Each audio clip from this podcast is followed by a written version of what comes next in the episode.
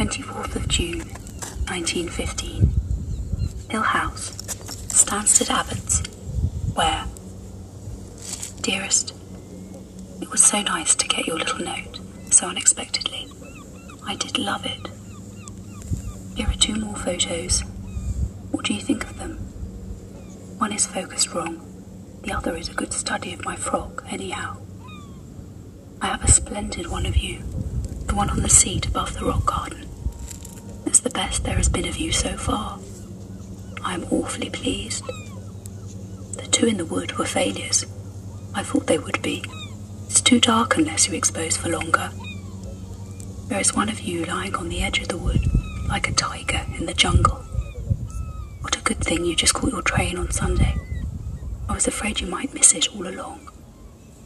How goes the shooting? Think your company will account for many Huns? Dearest, I am longing to see you again. The photos have brought back again so vividly our times together on Saturday and Sunday. Three quarters of me was sound asleep on Saturday evening, so I have a very hazy impression of those two hours.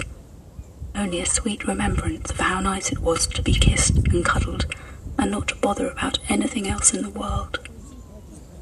Toby, your ring is just glorious.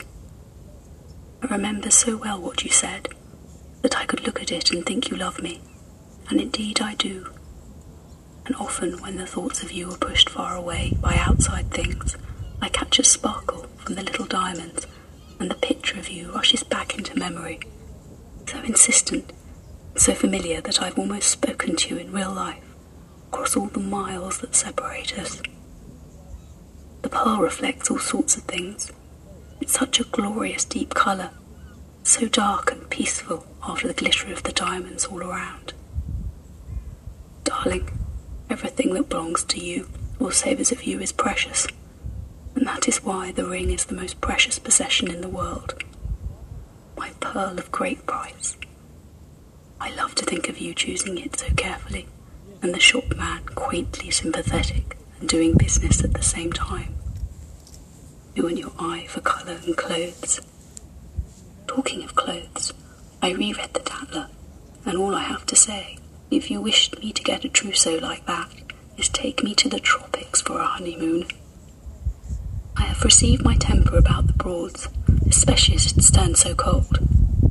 The latest is that Uncle and I are to motor to Folkestone on Saturday to see a cousin who has just arrived at Shorncliffe with the Canadians.